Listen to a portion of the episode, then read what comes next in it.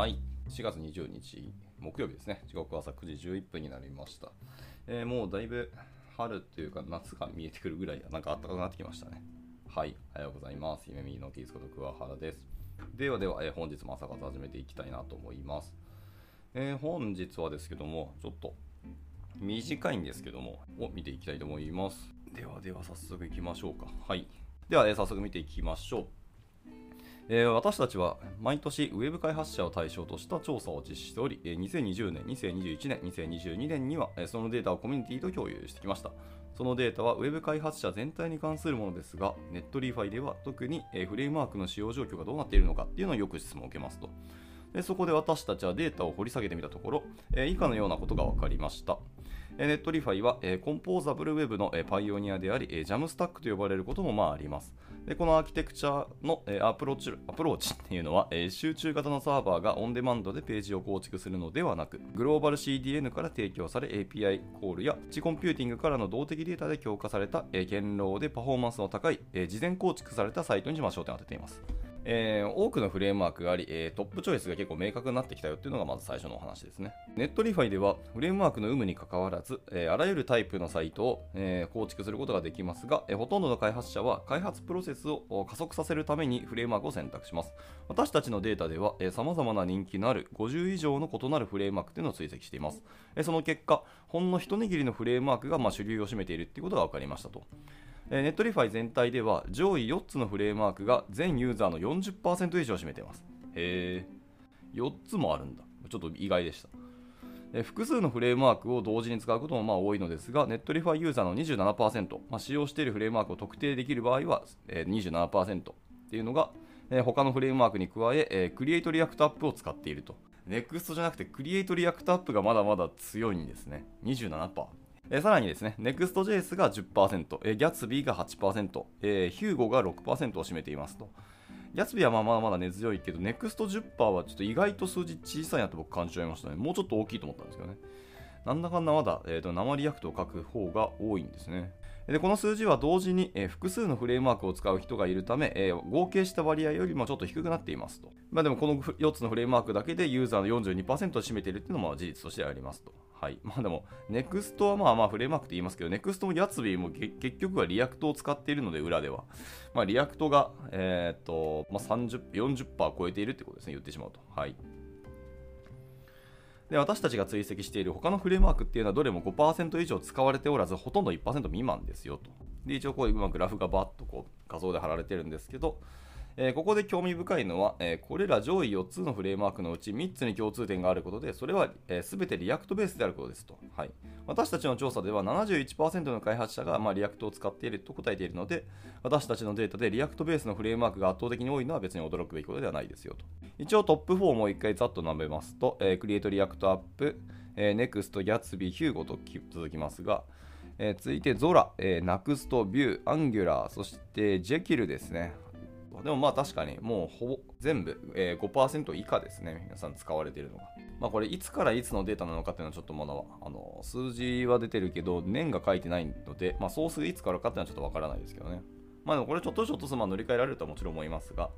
えー続きましょう。もう一つの、えー興味深い、えー発見というものは、 Netlify を有料で利用している顧客に注目すると、えー React フレームワーク間の、え内訳がシフトすることになりますと。 Create React App は有料ユーザーの23%しか使っておらず、えー NEXT と Gatsby は、えーその数値がもっと大きいと。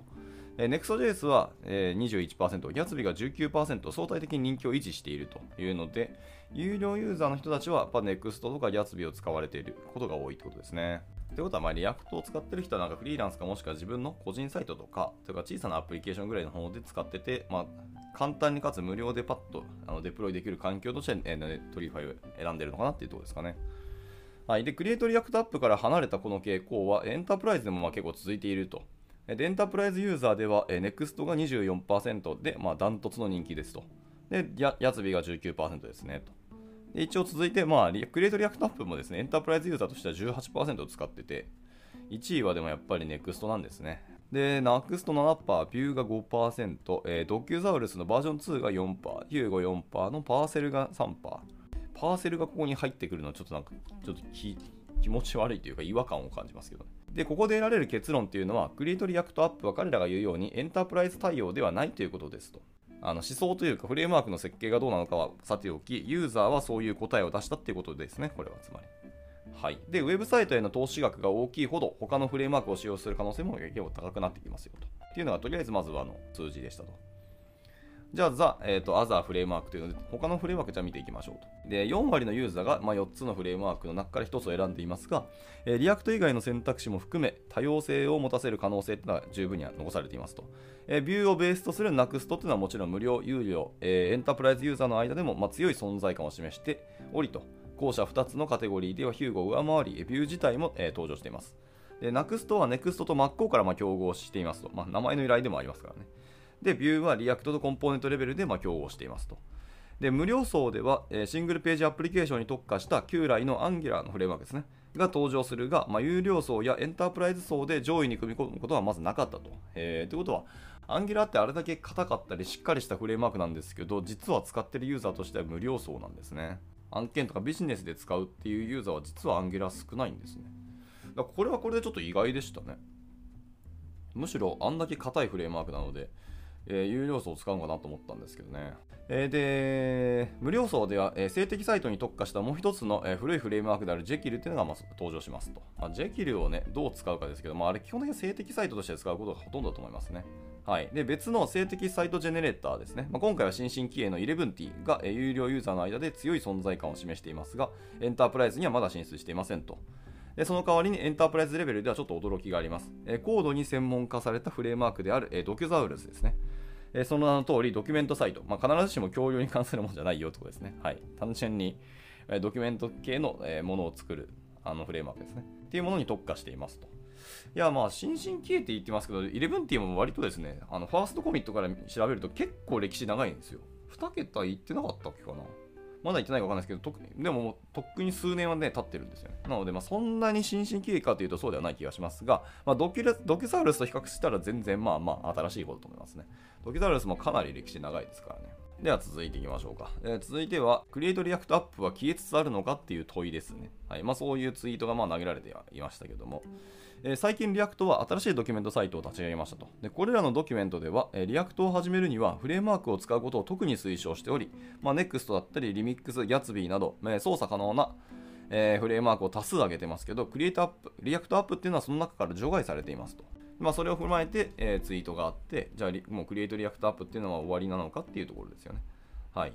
で、また React チームはその Create React App を非推奨としたんでしょうかっていうところですけど、えー、まあ、そのクリック感のある質問はですね、えー、質問、時間が経ってから答えが出るのを待つ必要がある。今ここで答えを出すのはちょっとまだ早計だと言ってます。えこれは比較的最近の変更で、今のところ Create React App でビルドするユーザーの割合に大きな変化は見られないっていうのが、まあ、ネクス、えね、 Netlify 側の意見ですね。はい。なので、もうちょっと時間をくださいと。ユーザーが答えをくれますよということですね。まあでも、 React の公式サイトの中からあの除外されてるっていうんであれば、どうなんでしょうね、これは。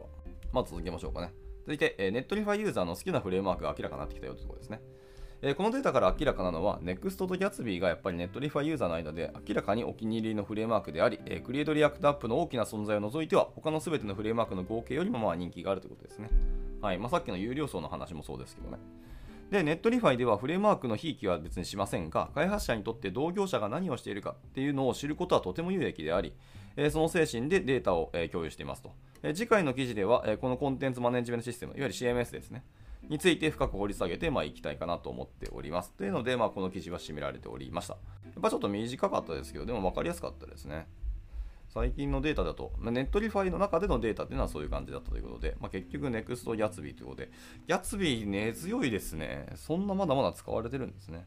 まあ、やっぱり標準でグラフ QL が入ってるっても結構大きいのかもしれないですね。グラフ QL の人気も結構増してきてるようには、まあ、とはいえ、まあまあ、NEXT でいいんじゃないかなと思いますね。あのエコシステムもそうですし、あのパフォーマンスとかアプリケーションそのものの僕らがあまり意識できてないというか、あまり意識しなくて良くなってきたっていうような作りになってきたりしますしね。いわゆるその引きの要件周りとか、でもビジネスでは必要だよねっていう要件を NEXT は割とラップして勝手によしなにやってくれるので、本当僕らが意識しないまま作れてしまう。僕らが作るべきはどういうコンテンツを作っていくのかっていうところですね。本来のクリエイティブなところにフォーカスを置かせるようなフレームワークになっているので、まあ、そこは本当すごいなと思いますね。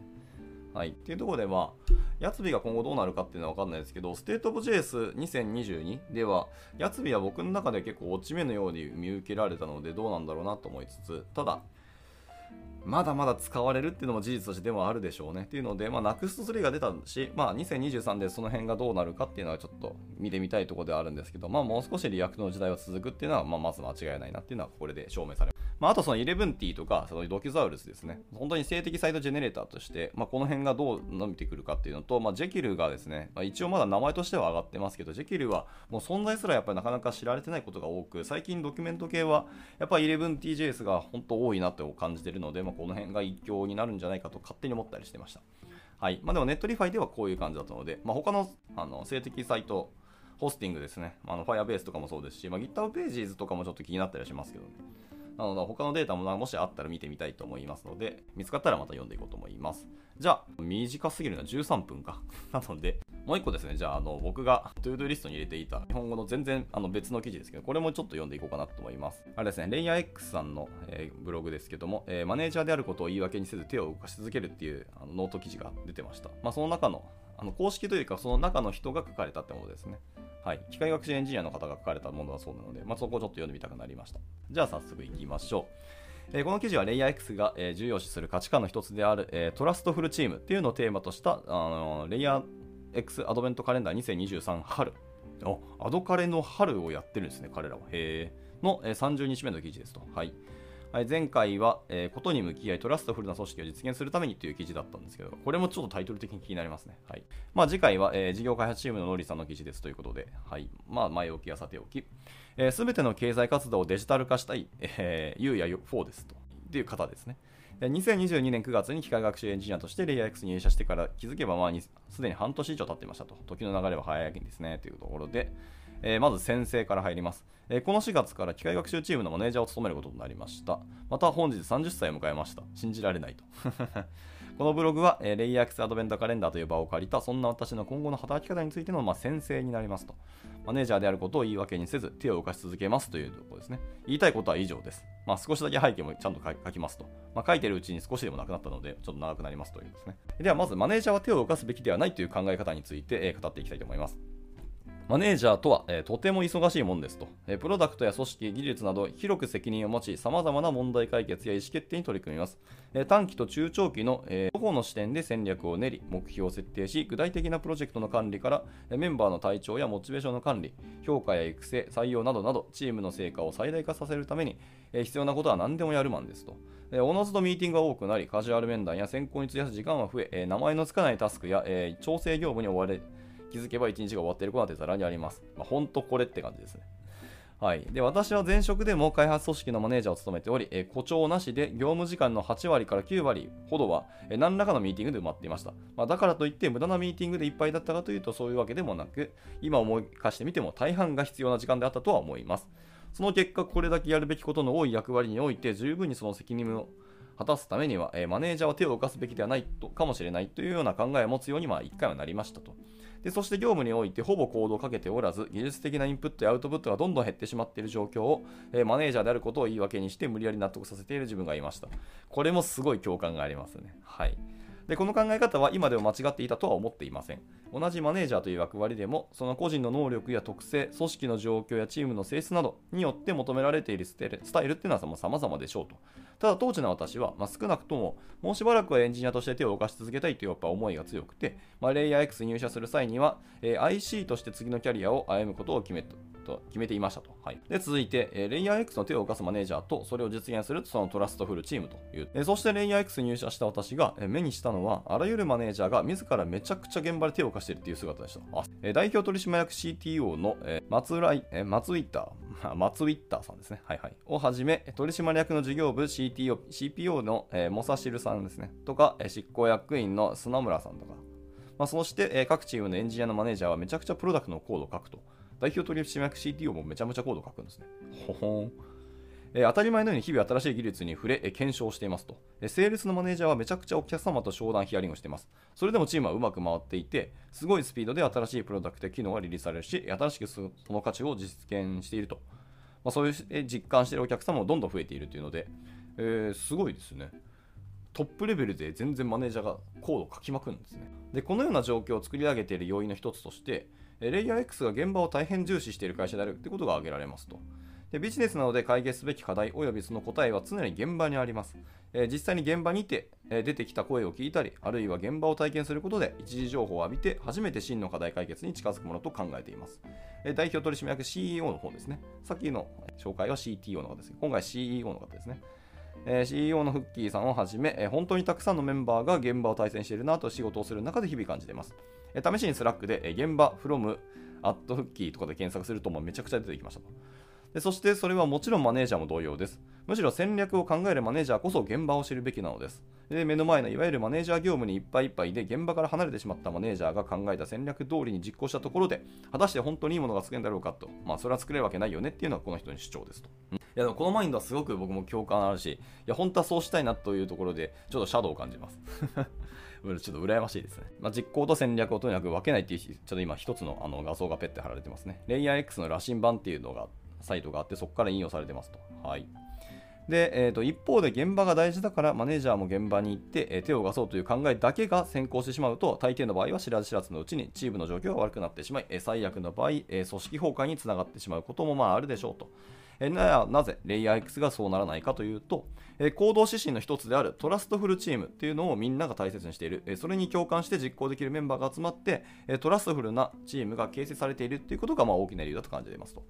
Trustful なチームにおいては高いスキルを持つメンバーのそれぞれがえー、プロフィえプロフェッショナルとして妥協せず、時にはシビアな発、えー、判断も含めて戦略を自律的に、まあ、実行していますと。そのためには互いを深く信頼し合うことが必要であり、透明性のあるコミュニケーションを徹底する必要というのがありますと。でレイヤー X ではそれをメンバー間はもちろんマネージャーとメンバーの間でも高いレベルで実現できているからこそ、えマネージャーの干渉を最小限とどめた上で組織全体がことに向かい重要な課題解決に取り組めているというような実感がありますと。レイヤー X の行動指針、以上5つありますけど、えー、と説明ははしょりますけど、タイトルだけ述べますね。えー、徳、トラストフルチーム、えー、ベッドテクノロジー、えー、ファクトベース、B アニマル。B アニマル面白いですね。なるほどです。はい、今一応5つの、えー、行動指針です。えー、もちろんマネージャーがマネージャー業務を放棄しているわけではありません。マネージャーとして必要なメンバーのケアっていうのは丁寧に行われますし、評価における期待値のすり合わせなど、え重要なことはきちんと行いますと。ただ、あくまでチームメンバーを信頼し、信頼される、そうたらしめるために必要なことを全員が高いレベルで、えー判事徹底することで、えー、組織全体で自律的な戦略の実行というのを行えていますと。まあ、その結果としてマネージャーも含めた全員が現場で手を動かし続けていることができるんですよと。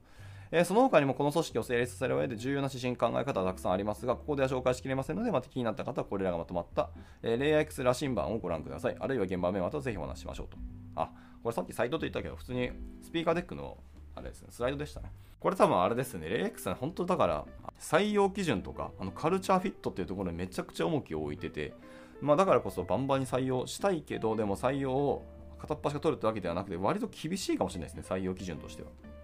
でもその厳しいっていうのは、本当に合うかどうかっていうところをしっかり見ているっていうことの詳細にもなるので、まあ、そういう意味でそういう文化、習慣であったりとか、あのマインドっていうところがマッチする人っていうのがレイヤー X さんに入っているんだろうなとはつくづく感じました。えでは続いて LLM の、えー、潮流で再認識した手を動かすことの重要さだということです。えー、最近自分で手を動かすことの重要さを再認識したことがありました。えー、皆さんご存知の通り、まあ、 ChatGPT をはじめとする、え大規模言語モデル LLM の発展には目を見張るものがありますと。目まぐるしいスピードで新しいアップデートがリリースされ、それらを活用するためのツールや活用事例が毎日のように新しく出現しています。 LayerX は比較的早い段階でこの重要性と可能性というのを認識し、組織として投資をし始めていましたと。はいまあ、ちなみにその投資をし始めたっていうところで、その福島さんのあの別のノートの記事も貼られているので、興味ある人は見てみてくださいと。で、また、えーと、 LayerX におけるチャット GPT を活用した POC 事例っていうあのスライドもありますので、興味ある人は見てみてください。